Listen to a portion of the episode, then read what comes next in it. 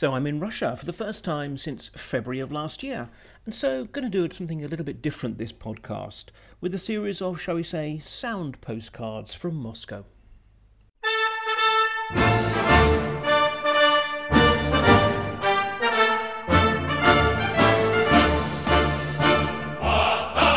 Hello, I'm Mark Galeotti, and welcome to my view of Russia, In Moscow's Shadows. This podcast, of varying length, frequency and format, yet always reassuringly low production values, is supported by generous and perspicacious patrons, who also receive extra perks and bonuses appropriate to their tier. If you'd like to join them, just head on to patreon.com/inmoscowshadows. But now, on with today's programme. I only arrived a couple of days ago, so I'm not going to be able to pretend to provide any kind of serious, coherent and well-judged assessment of what's going on the ground. Still, I am looking forward to, over the next few weeks, having a poke around and obviously sharing that through the podcast. But, as I said, for this time, what I'm going to do is just bring together a collection of thoughts, generally recorded around the city.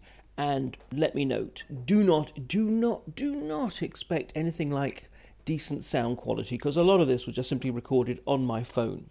In a few cases, I actually had to record backdrop and then re-record my own words over it because the sound quality was just too bad. But anyway, I hope it just gives some sense of, you know, my first impressions being here. It's tremendously exciting, I must say, not just because, obviously, from my professional point of view, to be able to sniff the air, feel the earth, and have the kind of conversations that you can't necessarily have over Zoom is tremendously important. But also just because, hey, I enjoy being in Moscow. It's a tremendously fun and vibrant city, and therefore there's always something new to learn. So, as I say, sit back and allow me to show you around in a way. There does seem something very fitting about walking into Red Square, past the speakers that are blaring out Orthodox service and rite. Because after all, Red Square is a bit of everything. It's a bit of religion, it's a bit of power, it's a bit of tourism, and it's still always pretty damn impressive. Still, before anything else, I need to go and get registered. And that means a bit of travel.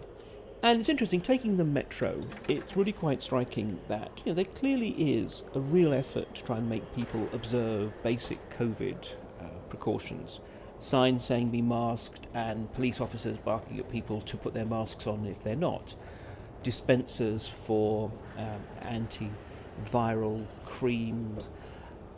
And yet, there's maybe, 50% masks looking around.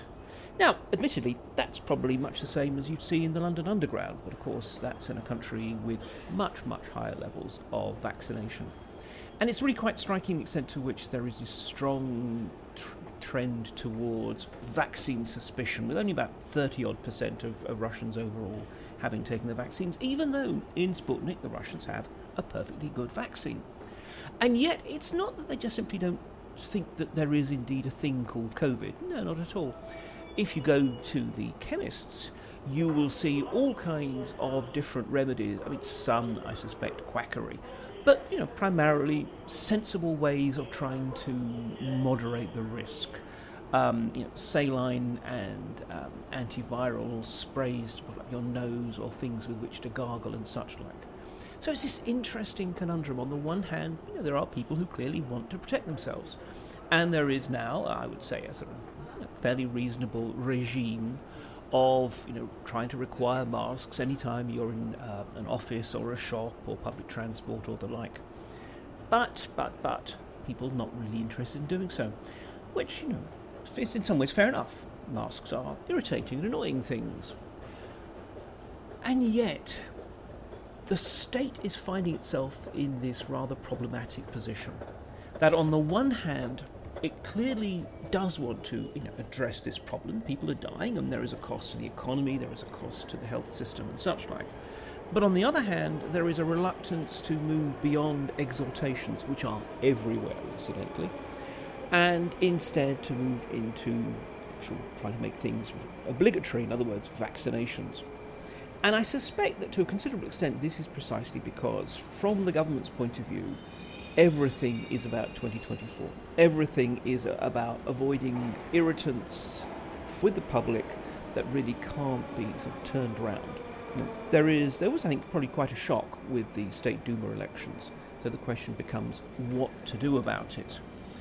Well, the truth of the matter is, in some ways, they've adopted what I had, you know, a local put it to me, was in some ways a kind of a libertarian option. Look, we've done what we can to try and get you to be vaccinated and so forth.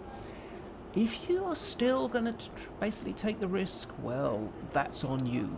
Why should we crash our economy just because you're stupid? And, you know, I think there is some truth in that particular perspective. Yes, of course, the Russian government does not want to go into lockdown. It's unpopular, it's expensive, and so forth. But there is also this sense of, look, we told you what the problem was, now it's your responsibility. And you can see that much, much more broadly, even in, for example, what you might think of as the health and safety culture. I later on walked past, for example, a wall that was clearly bowing out, and there was a whole series of metal struts, kind of slightly sort of jerry-rigged looking, holding it up, and signs saying, you know, "Опасная зона," a danger zone. But on the other hand, there was nothing physically to stop a passerby going in and, you know, squatting in the shadow of the wall, at risk if they wanted to. There is still a greater willingness to, shall we say, embrace the possibility of risk. Whereas in the West, we are very, very risk-averse, maybe because we're living in litigious times. But one way or the other, it's not just that we say, do not do this. We will do everything we can to ensure that people cannot, whether it's with high-visibility tape, whether it's with barriers and the like.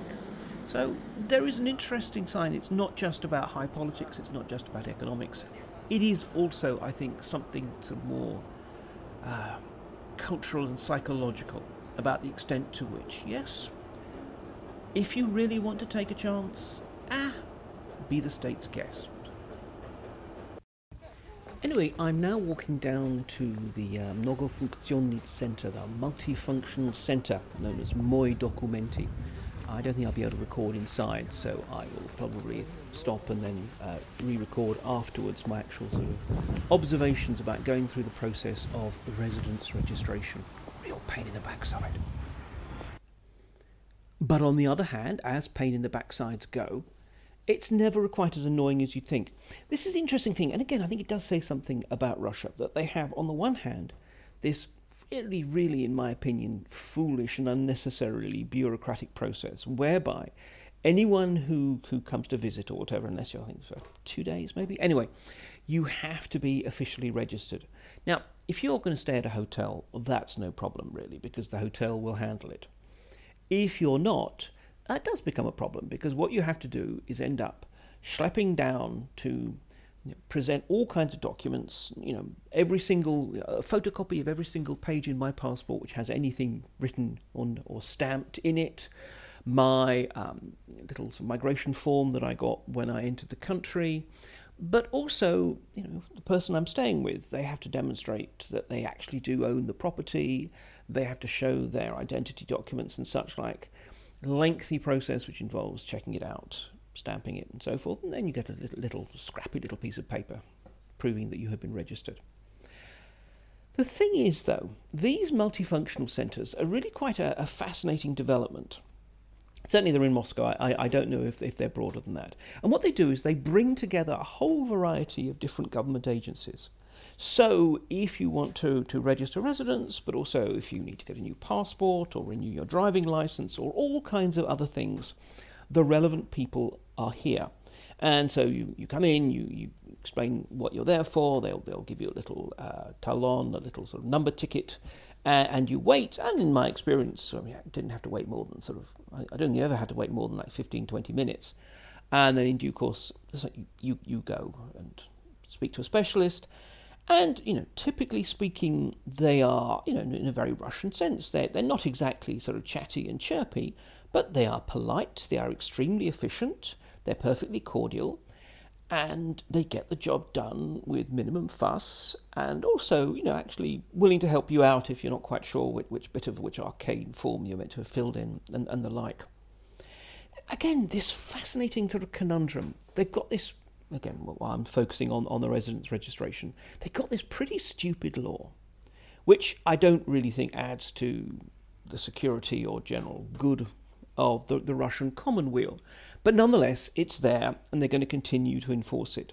So what they do is, instead of actually removing the law, they just simply create a structure which means that if you're going to have an irksome law, at least it can be as un-irksome as possible. It's a sort of fascinating way round it. You know, when there is a reluctance to take away what are, let's be perfectly honest, population control measures. But on the other hand, you want to try and make it as easy as possible. And you can see the same sort of process at work with the Gosuslugi app and website, with the Moscow City app and so forth. That, you know, what is still often a fairly bureaucratic country can actually move really quite smoothly and neatly, because they have essentially sort of found ways around it, sometimes technological, sometimes human. And I just still wonder, again, that the mentality that means you keep silly laws, but at least you try and make your way around it.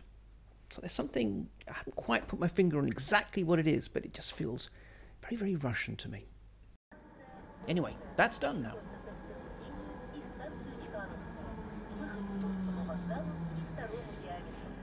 Even though it means I will have to carry my passport at all times. But now it's a chance to go sightseeing, and best of all, book shopping.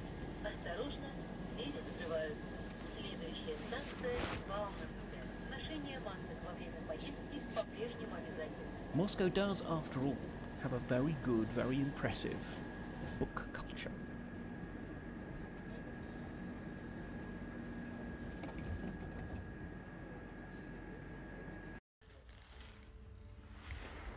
So I'm doing my usual troll through my favourite bookshops, and this is my second favourite, sorry about that, Moskovsky Dom Knigi, Moscow House of Books. I'm afraid my favourite is Biblioglobus.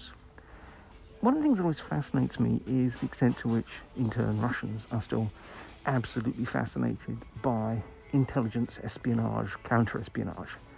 And in this case, I mean, the array of books is really quite extraordinary. Roughly speaking, there is about 16 metres of shelf space in what is admittedly a big bookshop.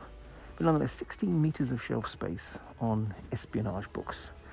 And, you know, these are often really quite detailed in how they look at... Oh, no, actually, my apologies, I had just missed another bumper. So I would say there's another... 4.5 meters of shelf space. Anyway, one way or the other, these are often going into real detail, and they're actually often quite fascinating, as well as others being, as you'd expect, barking mad in their assumptions. Though, in fairness, there is a lot of barking mad literature in the West as well about, you know, espionage, and particularly those dastardly Russians. So, you know, in terms of the nature, yes, there is perhaps a slightly more nationalist. And again, the classic beleaguered fortress mentality that you find within the literature. But I would say it's not actually that extreme. It's just the scale. Can you imagine going into many Western bookshops, you know, big bookshops, and finding actually sections called Spetsalnya Sluzhby, special services, you know, intelligence agencies? Not really, but still, as far as for someone like me, this is really rather cool. Well, here I am now in Globus, and the sad truth of the matter is that I spoke too soon. Globus has been through a distinct remodeling, and look, it's still a really first-rate bookshop, but certainly from the point of view of the kind of books, the kind of collections that I look for, it's not looking quite so impressive. Now, really, it and Moskovsky Dom Knigi, I would say, are pretty much level pegging. And in particular, it's interesting because for a bookshop that is, you know, quite literally in the shadow of the Lubyanka building, notorious KGB and now FSB headquarters building. Its espionage collection, while still healthy, is, if anything, as said, pipped by MDK's. The next bit, by the way, I re-recorded because I had a very loud conversation that ended up occupying, dominating the soundtrack. More broadly, looking at the history books, what's interesting is, again, I think there seems to be something of a new evolution in the Soviet history analyses. In the past, a lot of it was, after all, very much about, you know, these days, why Lenin was wrong or why Stalin was a sort of a great father of the nation or whatever. We're seeing a lot more granular social history, actually, one would say. A lot more, I think, a sort of attention to, shall I say, the Soviet era as an era of humanity rather than an era of power politics and conspirology, which again is healthy, and it's part of the slow growing out of, again, to use the same metaphor, the shadow of the Soviet Union. People feel less scarred about it, less needing to essentially define it in terms that explain or justify or, by contrast, exalt the present. And that's no bad thing, because in a way, one of the key problems we find at the very top of the system with Putin is a growing attempt to instrumentalize history. And if, and it's just a very, very small basis, but if actually the selection of books that I have seen in these two very good bookshops is anything to go by, if one actually looks at the academic context, it's going back to being, frankly, a normal period of intellectual examination. And that's a good thing. Just the usual reminder, you're listening to the In Moscow's Shadows podcast. You can support it by going to patreon.com/InMoscowShadows. And remember that patrons get a variety of additional perks, as well as knowing that they're supporting this peerless source on all things Russian. And you can also follow me on Twitter @Mark Galeotti or on Facebook, Mark Galeotti on Russia. Now, back to the show.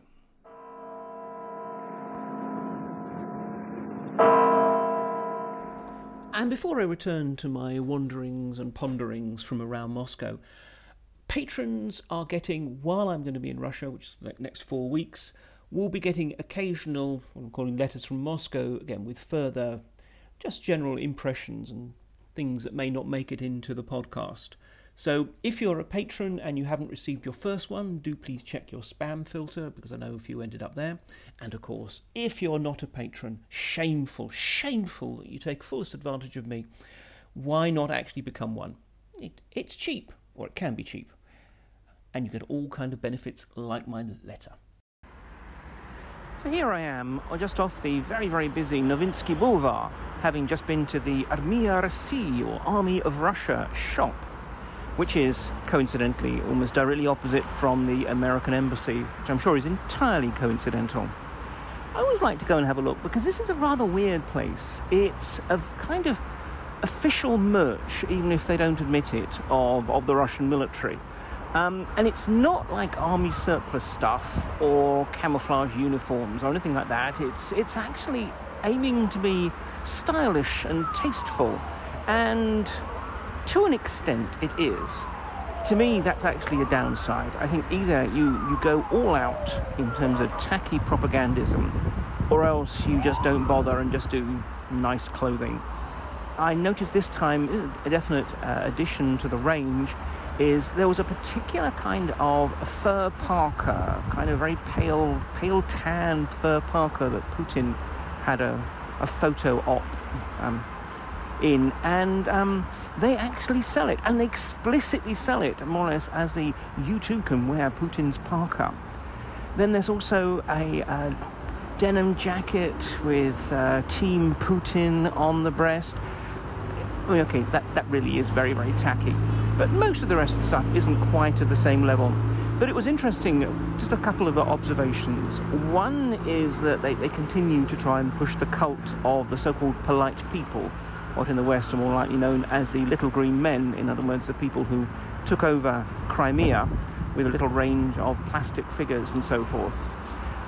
But more broadly, we also see Sergei Shoigu, the defense minister, appearing now much more in terms of, you know, pictures of him around and such like, which again may seem obvious, but certainly in the past, and I haven't been in Moscow for, 20 months, but in the past was not actually evident. There's a slow, creeping and quite interesting rise of Shoigu's political profile. I think we're even seeing it in the merch in the Army of Russia store. But as I say, as far as I'm concerned, it was rather disappointing. Given that I didn't quite have the suitcase capacity for a sort of, 45-centimetre long toy tank, then on the whole, I had to give the stuff a miss. So I'm out walking in the eastern Moscow, I suppose it will be suburban, though inner suburban region of Basmanny. Pretty early on Sunday morning. Not much traffic, not many people around, but it's a gorgeous blue sky, so I wanted to take fullest advantage of it. And one of the things that strikes me just wandering around Moscow is actually the continued level of construction that's going on. I'm actually just walking past one particular large apartment building that is currently going through that. And, in part, this is from the so-called Kapitalny Remont, which is carried out by the city authorities because of the... And I want to slightly caricature it here, but in some ways the rather sort of peculiar system of ownership, whereby the city authorities own the land and the actual structures on it. Again, I'm caricaturing. Whereas individuals own their own flats, so that you have this sort of, as I said, quite sort of strange dual power, if I can use a term from Russian history, whereby, let's say if your own plumbing goes, that's on you, but if it's to do with the pipes that are part of the fabric of the house, then it's the council's job. Anyway, what's currently going through is this major process, has been for years, whereby Moscow City authorities are going through, looking at apartment buildings. Some they are deeming to be beyond economic repair, and therefore they are basically being knocked down. And the people who have their flats there essentially are subject to compulsory purchase orders and are given new flats. Though, the idea is that they're meant to be comparable, though in many cases people don't feel as happy with perhaps the location and so forth. And let's be honest, there is considerable suspicion that this is in part a money-making venture, whereby particularly sort of prime land with not-so-prime property on it can then actually be turned into prime land with prime property on it.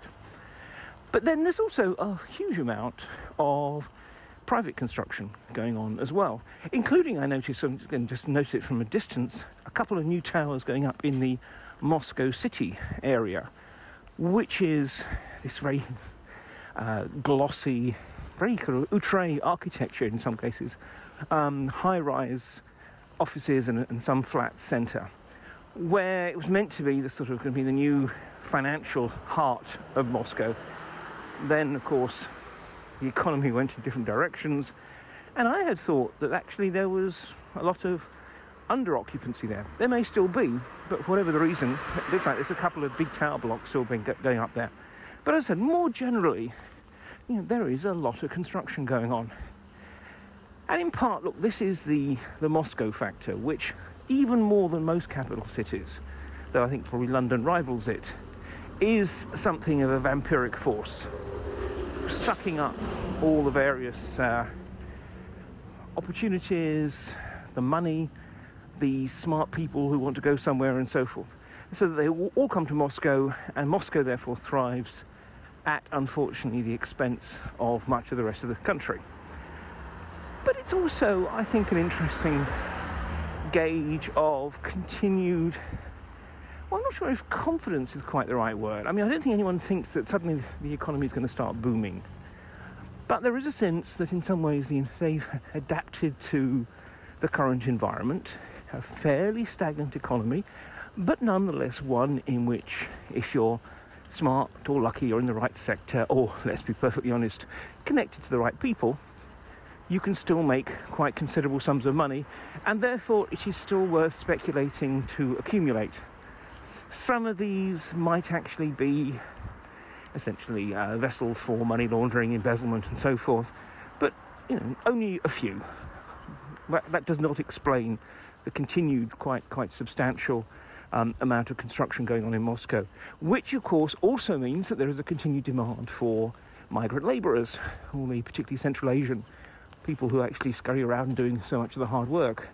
And I noticed, in fact, quite recently there was an amnesty for, from memory, 180-odd thousand people who had been told that they had to leave Russia, never to return because of visa or work permit irregularities.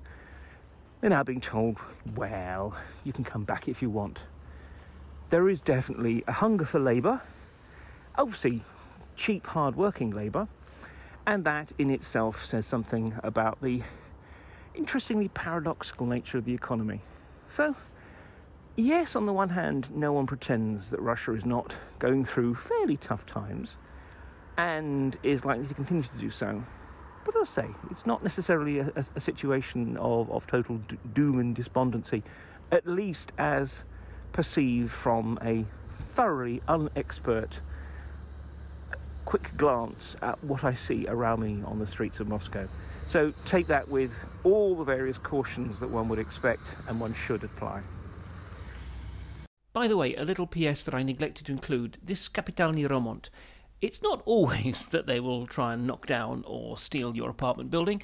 The upside is that if it's deemed essentially sound, you'll also get a pretty full-scale remodelling and general sort of repair of the roof and the plumbing and all the other gubbins of the place. So, you know, it is actually a pretty dramatic upscaling of the quality of the residential accommodation in Moscow. So I don't make it sound as if it's too much of a cynical venture. So I'm walking down a street with the distinctly picturesque name of Matroskaya Tishina, Sailor's Rest or Sailor's Silence. Unfortunately, it's rather better known for the distinctly unpicturesque, great big ugly bulk of FKU Sledstvenny Izolyator number 1, in other words, Investigative Isolation Unit number 1, a rather notorious interrogation prison that has cropped up through history, unfortunately, never in a good way. It's interesting, actually, because it goes this great big, ugly, slightly crumbling hulk with, right at the top, a couple of the tops of what are clearly enclosed exercise yards, and it's sitting right in the middle of a residential neighbourhood. And it's always a bit weird, I mean, actually, which is not unusual. I mean, I'm thinking of Butyrka, another Russian prison that, again, sits in the middle of apartment blocks, and you think, wow, I'm not so sure that I would want that to be the view out of my window. Anyway, the reason I particularly mention this is because at the moment, clearly, big concern of the, not just Moscow, but Russian sort of liberal intellectuals is a case relating to the Shaninka, a particularly progressive university whose rector has just been arrested and charged as part of a long-running and increasingly unfolding fraud case, which is generally presumed to be more likely to be about politics than it is to be about actual embezzlement. Now, the case, well, we'll have to see how it evolves. I'm going to cover it more properly once I've had a chance to really sort of dig in. But the case is one in which it could be worse. I mean, the rector in question, Zoev, has just been given house arrest instead of anything like, say, going to Matroskaya Tishina. But on the other hand, it's interesting because, again, just from the conversations I've had so far, it stresses a point that from the outside, there seems to be this kind of great concern about, generally speaking, the kind of crackdown that the Kremlin is carrying out. And you know, that should not in any way be underrated. On the other hand, I mean, first of all, the numbers involved are relatively few. And secondly, there is still a bit of a logic to it, even if it's not necessarily immediately evident. I mean, if one takes the Zoev case, for example, you know, it seems to be about getting caught in the fallout, as I said, of this sort of larger fraud case, but also to do with politics. in that Shaninka is quite closely linked to Kiryenko, deputy head of the presidential administration and kind of political technologist in chief. And there are clearly all kinds of the usual sort of vicious and cannibalistic Kremlin politics around. So on the one hand, look, it's very scary because, as I say, the logics are visible after the event. And above all, they are multiple. It's not like you do this and bad things will happen. It is a whole variety of things that maybe, if you do, bad things might happen. And it's very hard to navigate that. On the other hand, the focus on this particular case does emphasize something. And that is that although, yes, there's going to be talk about, oh my God, we're going back to 1937, we're going back to Stalinism, which is actually a deeply foolish and problematic parallel to draw. But on the other hand, actually, if anything, I'm struck with actually how well people seem to be navigating this new environment. How well they are coping with the idea of, yes, there are new, evolving and not always clear sets of rules. But nonetheless, we will work our way through them. The Zoev case was precisely because it seemed to be a breach of the rules. But as I said, I think it probably isn't about political repression, even though Shaninka, as I said, is extremely liberal and seen almost as one of the kind of cradles of liberal thought in Moscow, liberal sort of intellectual thought. And yet, it's probably not to do with that, but just simply to do with being caught in the crossfire of larger feuds. So again, when it comes down to it, Russians are good at knowing how to adapt.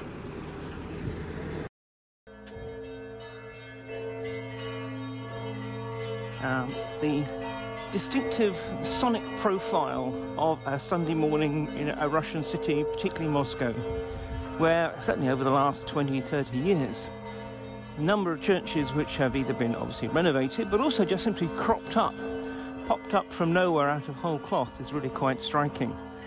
And it is definitely part, as I say, of the sonic geography of Russian cities these days.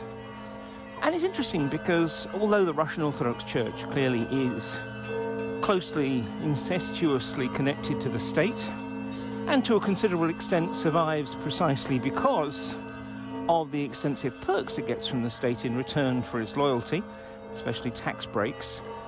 Nonetheless, the fact that there are all these churches does suggest that there is a constituency, there is a desire for that, and that it's one that, I was going to say, survived the Soviet era.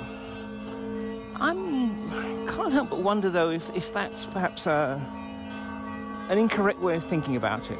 That instead of thinking this as something, a sort of deep racial memory that somehow was not able to be suppressed entirely, how far is it actually that in some ways it met the same needs as Marxism-Leninism? Marxism-Leninism that became, in many ways, fossilized as a kind of secular faith, with its own pantheon of saints, one of whom, after all, was suitably intuned for all of the faithful to come and see.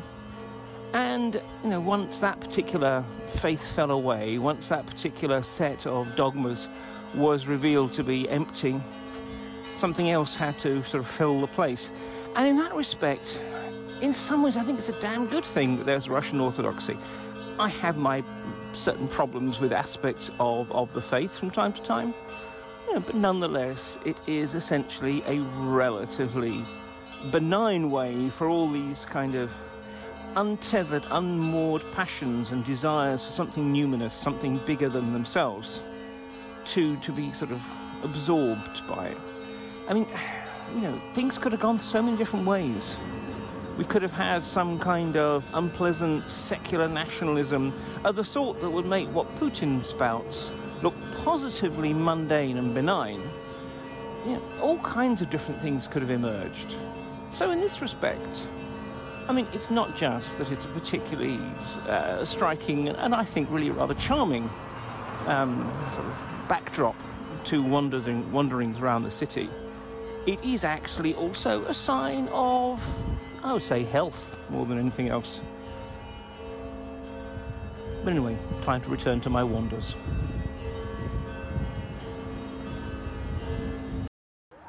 Now, be warned, and I hope you spot that clever little play on words with the sirens.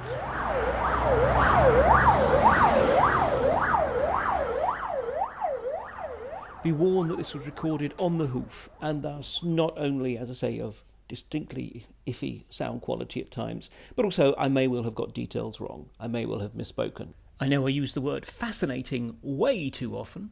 You'll just have to bear with me. Normal service will be resumed shortly, but I just thought, really, in some ways I wanted to convey not just the first few senses of being in Moscow, but also some senses of the excitement and the variety, particularly for those of you who listen, but who don't travel much here, or indeed haven't been here at all. Thank you very much, as ever, for listening, and soon there'll be more, rather more coherent thinking from Moscow's Shadows. Well, that's the end of another episode of the In Moscow Shadow podcast. Just as a reminder, beyond this, you can follow my blog, also called In Moscow Shadows. Follow me on Twitter, @Mark Galeotti, or Facebook, Mark Galeotti on Russia. This podcast is made possible by generous and enlightened patrons, and you too can be one. Just go along to my Patreon page, that's patreon.com/InMoscowShadows, and decide which tier you want to join, getting access to exclusive materials and other perks. However, whether or not you contribute, thank you very much indeed for listening. Until next time, keep well. И только будь, пожалуйста, со мной.